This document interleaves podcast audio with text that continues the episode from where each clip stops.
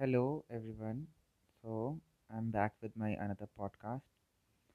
तो आज का पॉडकास्ट हमारा जो है, वो है चाइनीज़ विस्पर शायद कुछ लोगों ने इस गेम के बारे में सुना होगा, कुछ ने शायद ना सुना हो तो Chinese whisper is a game जहाँ पे हम कुछ बात दूसरे व्यक्ति या सामने वाले पर्सन को बताते हैं और वो बात फिर वो किसी थर्ड पर्सन से कहता है और फिर अल्टीमेटली जो अल्टीमेट पर्सन होता है, उसके पास जो बात पहुँचती है, वो कुछ और मीनिंग और कुछ और सेंस की पहुँचती है।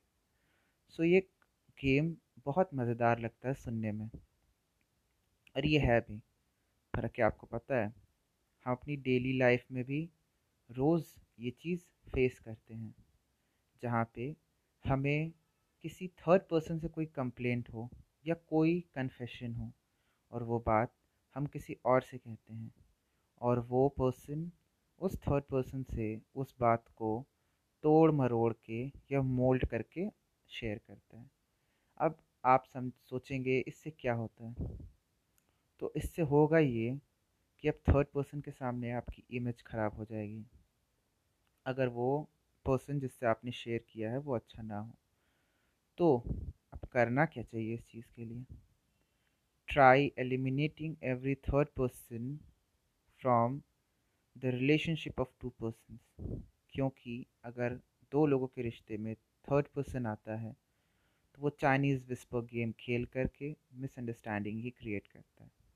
So choose wisely your people keep your gang small ताकि अगर आपको किसी से कोई कंप्लेन हो या रेगरेट हो या कन्फेशन हो तो आप जाके डायरेक्ट उनसे फेस टू फेस कह सकें कन्फ्रंट कर सकें। Because face to face confrontation is better than playing Chinese whisper around also कई बार ऐसा होता है कि आप बहुत सी ऐसी बातें कह देते हैं, जो शायद आपको नहीं कहना चाहिए, और वो थर्ड पर्सन उसमें से सिर्फ़ हंड्रेड परसेंट कॉन्वर्जेसन में से सिर्फ़ टेन परसेंट कॉन्वर्जेसन उठा करके सामने वाले पर्सन को शेयर कर देता है।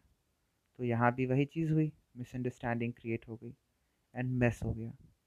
So eliminate every third person ताकि आप कन्फ्रंट कर सकें खुद से खुद की चीज़ें उस पर्सन से जिसको, जिससे आपको करनी है। Thank you